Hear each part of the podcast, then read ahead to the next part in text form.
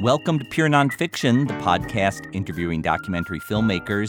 I'm Thom Powers, the documentary programmer for the Toronto International Film Festival and artistic director of Doc NYC. On this episode, I talked to Liz Garbus about her new Showtime series, The Fourth Estate. Her camera crews followed the New York Times reporters and editors covering the Trump administration over its first year. We get to know the personalities behind the bylines. Here is White House reporter Maggie Haberman. When I was growing up, my father worked at the New York Times, and I saw the news business as sort of something that consumed and didn't really give back in a big way. But uh, I just fell in love with the sort of exquisite adrenaline rush of reporting on a story. Garbus, along with her co director Jenny Carchman and their crews, started filming on Trump's inauguration day and kept going as the Russia collusion case unfolded and the White House went through many upheavals. It's like watching all the president's men in real time. We witness how it takes a team to tell the story. In this clip, Maggie Haberman and her colleague Glenn Thrush hammer out an article on the resignation of Press Secretary Sean Spicer. You'd figure having 12 cups of coffee, I'd be able to focus. Mr. Spicer has agreed to stay on for a month. Mrs. Sanders, she's still not a Mrs. to me, though. She's Sarah, right? Including Mrs. Sanders, we're said to be. We can't say she cried, right? She did, though. She did. Why wouldn't Can we say that? We, we Why said wouldn't we say that? It's true. And reacted. That's a little sexist, isn't it? When told Why is it sexist to say she cried? would be taking over the top job immediately. Yeah. Can you look up Scaramucci for me? I think Scaramouche is a kind of a character in like uh, opera buffa. Isn't it with Mouche? It's like M-O-U-C-H. Yeah, operatic Stock Mouches. clown character of the Italian commedia dell'arte. Name a stock character in Italian opera. Garbus has many documentaries to her credit. She's been Oscar nominated twice for What Happened Miss Simone about Nina Simone and The Farm, Angola, USA about prisoners serving life sentences. She previously appeared on Pure Nonfiction Episode 5. Last week, I hosted her in front of a live audience at the IFC Center. We had just watched the pilot episode of The Fourth Estate. I asked her to explain how she pulled this project together in such a short time between the election and Inauguration Day. After the election, um, I was thinking about how to use my voice to help make sense of this new political landscape we were facing. And um, a lot of different things kind of came to me, and nothing felt quite right until um, one day, it was about two weeks after the election, the president elect was going to make the rounds visiting the major news organizations, which I've since learned is an unusual thing to do, but he wanted to go around, go meet with the CNN brass, go talk to the folks at the New York Times.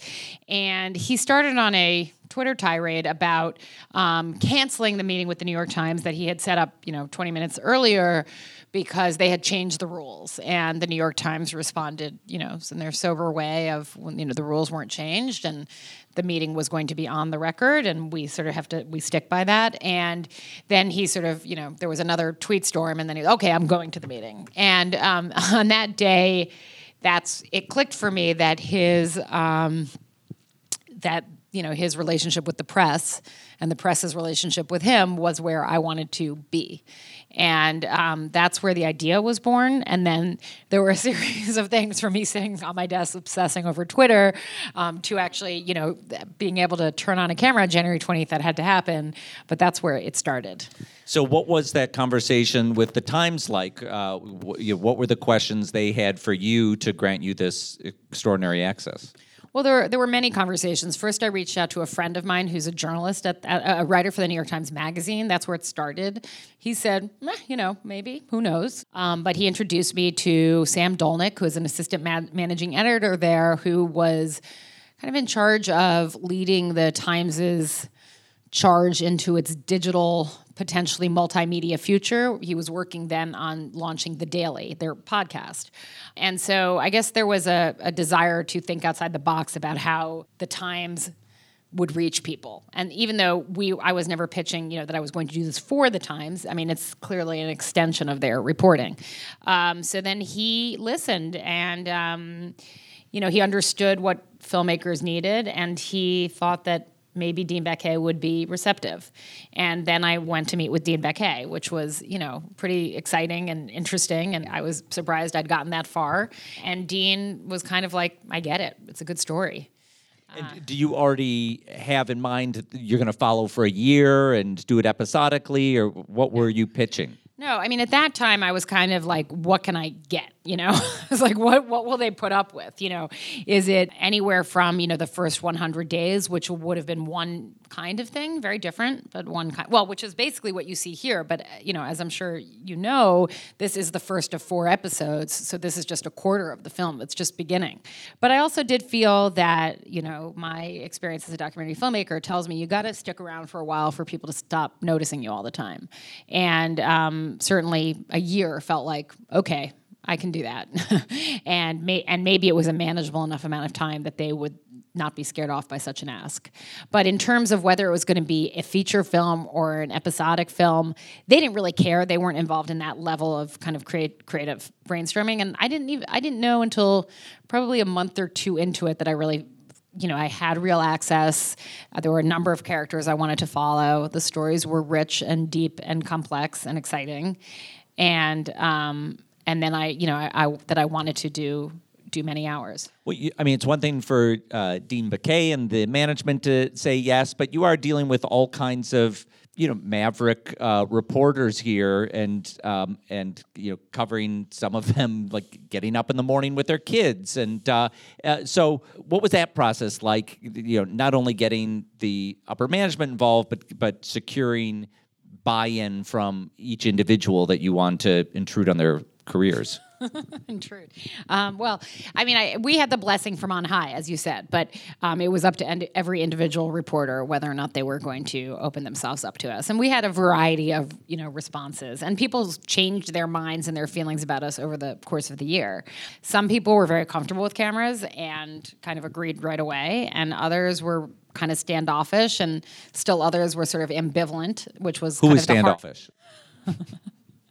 um, who was standoffish? Um, well, for instance, Mike Schmidt, who you see in this episode just as part of a meeting, who's now, um, you know, his over the course of the year, if you followed his byline at the Times, he's you know had some of the biggest scoops of the year where he's broken the story where Trump asked Comey for his loyalty on Flynn, and that Comey wrote these memos, and I mean, just the other day, the Mueller questions for Trump, just scoop after scoop, um, and he was standoffish, and then by a, a, couple months in, he agreed, and he's kind of a star of the. Near the later uh, episodes, uh, yeah, he really shines. Yeah, um, and that's all I'll say for now.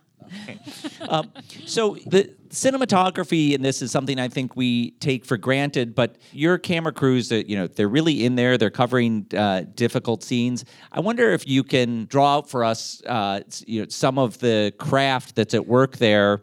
Maybe if there's a scene or something, whether one that we saw in this uh, show or, or in a different show, that exemplifies what the cinematographers are doing in, in, in this series. Yeah, I mean, I think it took us a little while to figure out what our language was going to be because in the beginning it was just like there was a lot of run and gun. You know, you gotta, we're just getting access, things are happening, you're gonna go. But then as we were able to kind of, you know, establish our footing and have access sort of arranged and um, have more of a process, um, just from a production point of view, if people in the audience are filmmakers, one of the biggest challenges was what, knowing, you know, when to shoot and frankly when not to shoot. There was so much happening. Um, so we worked out with some great cinematographers, um, a collection of them that we'd sort of have them on retainer and they would trade um, so that they were constantly available for us, which was really the only way to make a film like this. Um, and, you know, we established certain ideas around what we wanted this to look like and feel like. And in the New York Times, there's a lot of glass. There's a lot of closed door meetings behind glass. Um, transparency is obviously a theme. So we played with a lot of those ideas in terms of guidelines of how to shoot. We wanted to shoot even when people weren't you know we weren't able to hear them um, and uh, you know we wanted a lot of close-ups and uh, and you know so, so, sort of played with some of those guidelines because there were different people in the field working with the cinematographers and they had to have a unified language well, along those lines, I also want to ask you about the editors. There's a, a you know a, a group of uh, editors who are credited, um, but across the four episodes, there is a kind of uniform pacing to it. Um, uh, and so, can you describe how you set that tone with uh, with the editors, like having lots of people working on it, but making it feel like it's all the same theme. So, well, I mean, I want to acknowledge Dallas Rexer, who's here, who is one of my story producers. I don't know if other crew is here, other people who worked on the film are here, but I know Dallas is. I see her. I mean, I, we worked with a team of not just Jenny Carchman, who was my partner in the field and I'm producing, but story producers Dallas and Nell Constantinople and a group of editors. And there was a lot of sharing of scenes. A lot of hands got onto different episodes.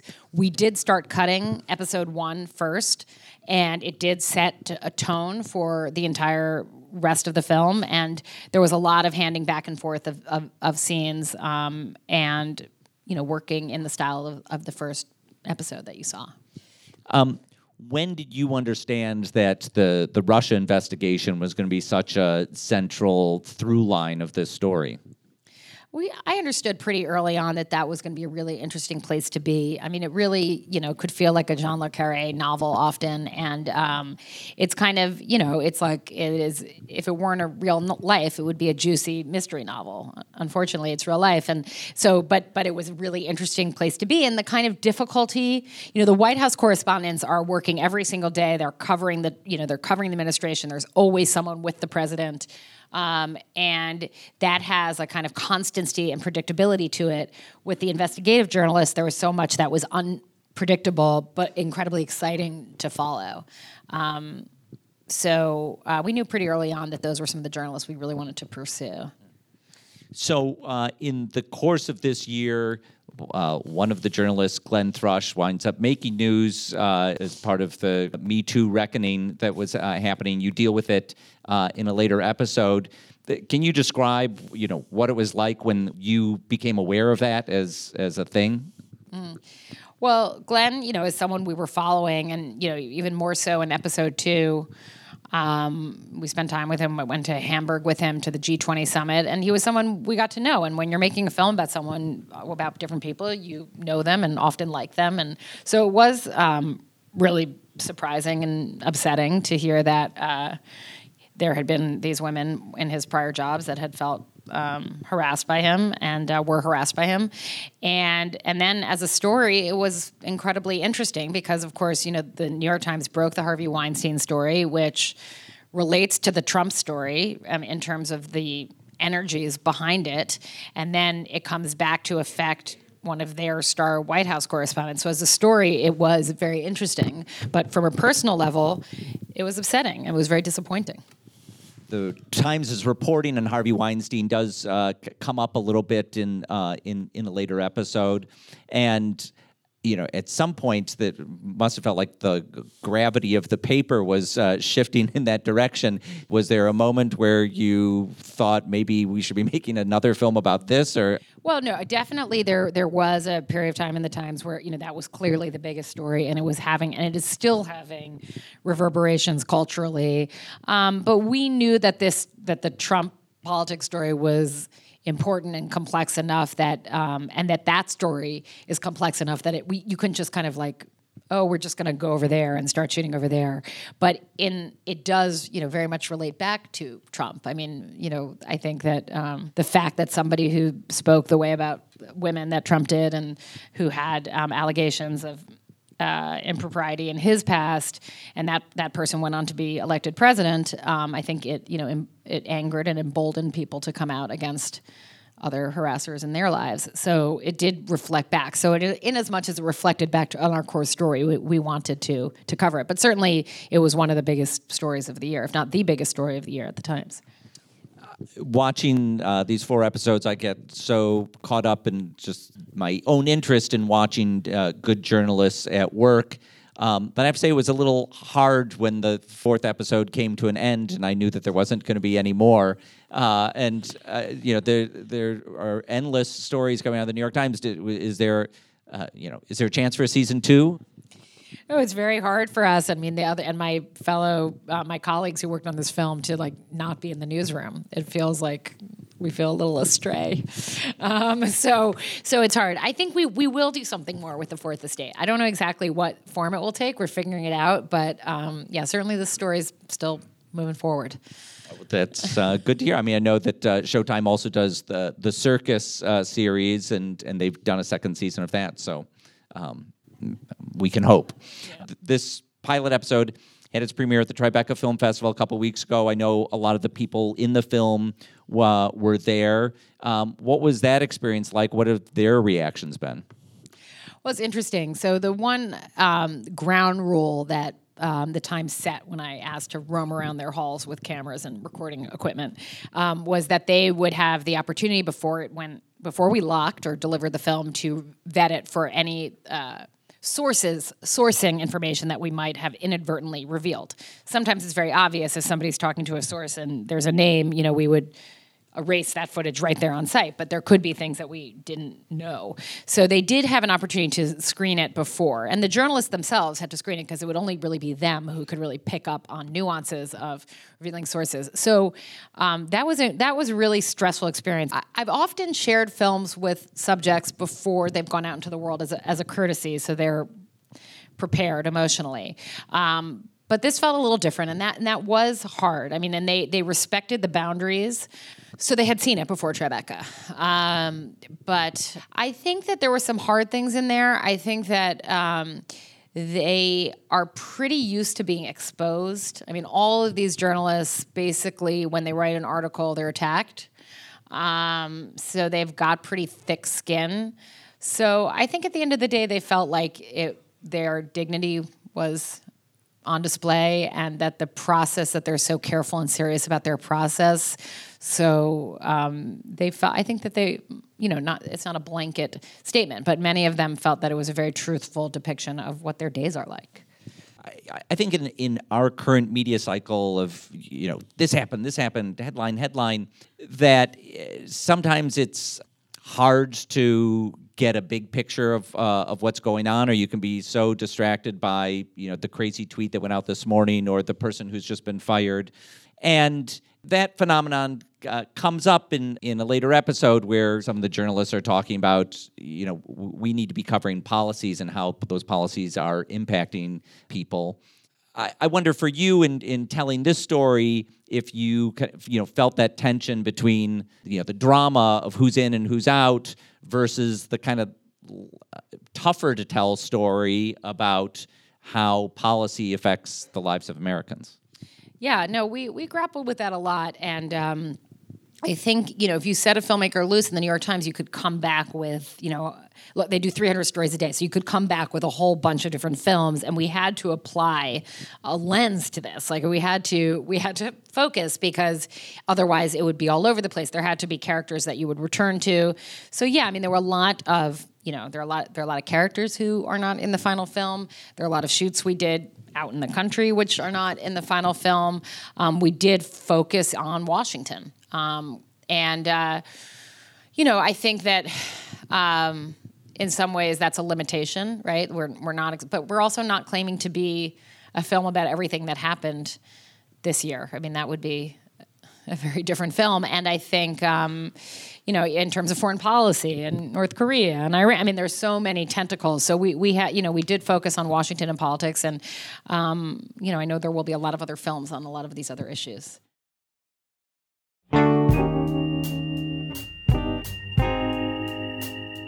I want to thank Liz Garbus for speaking with me.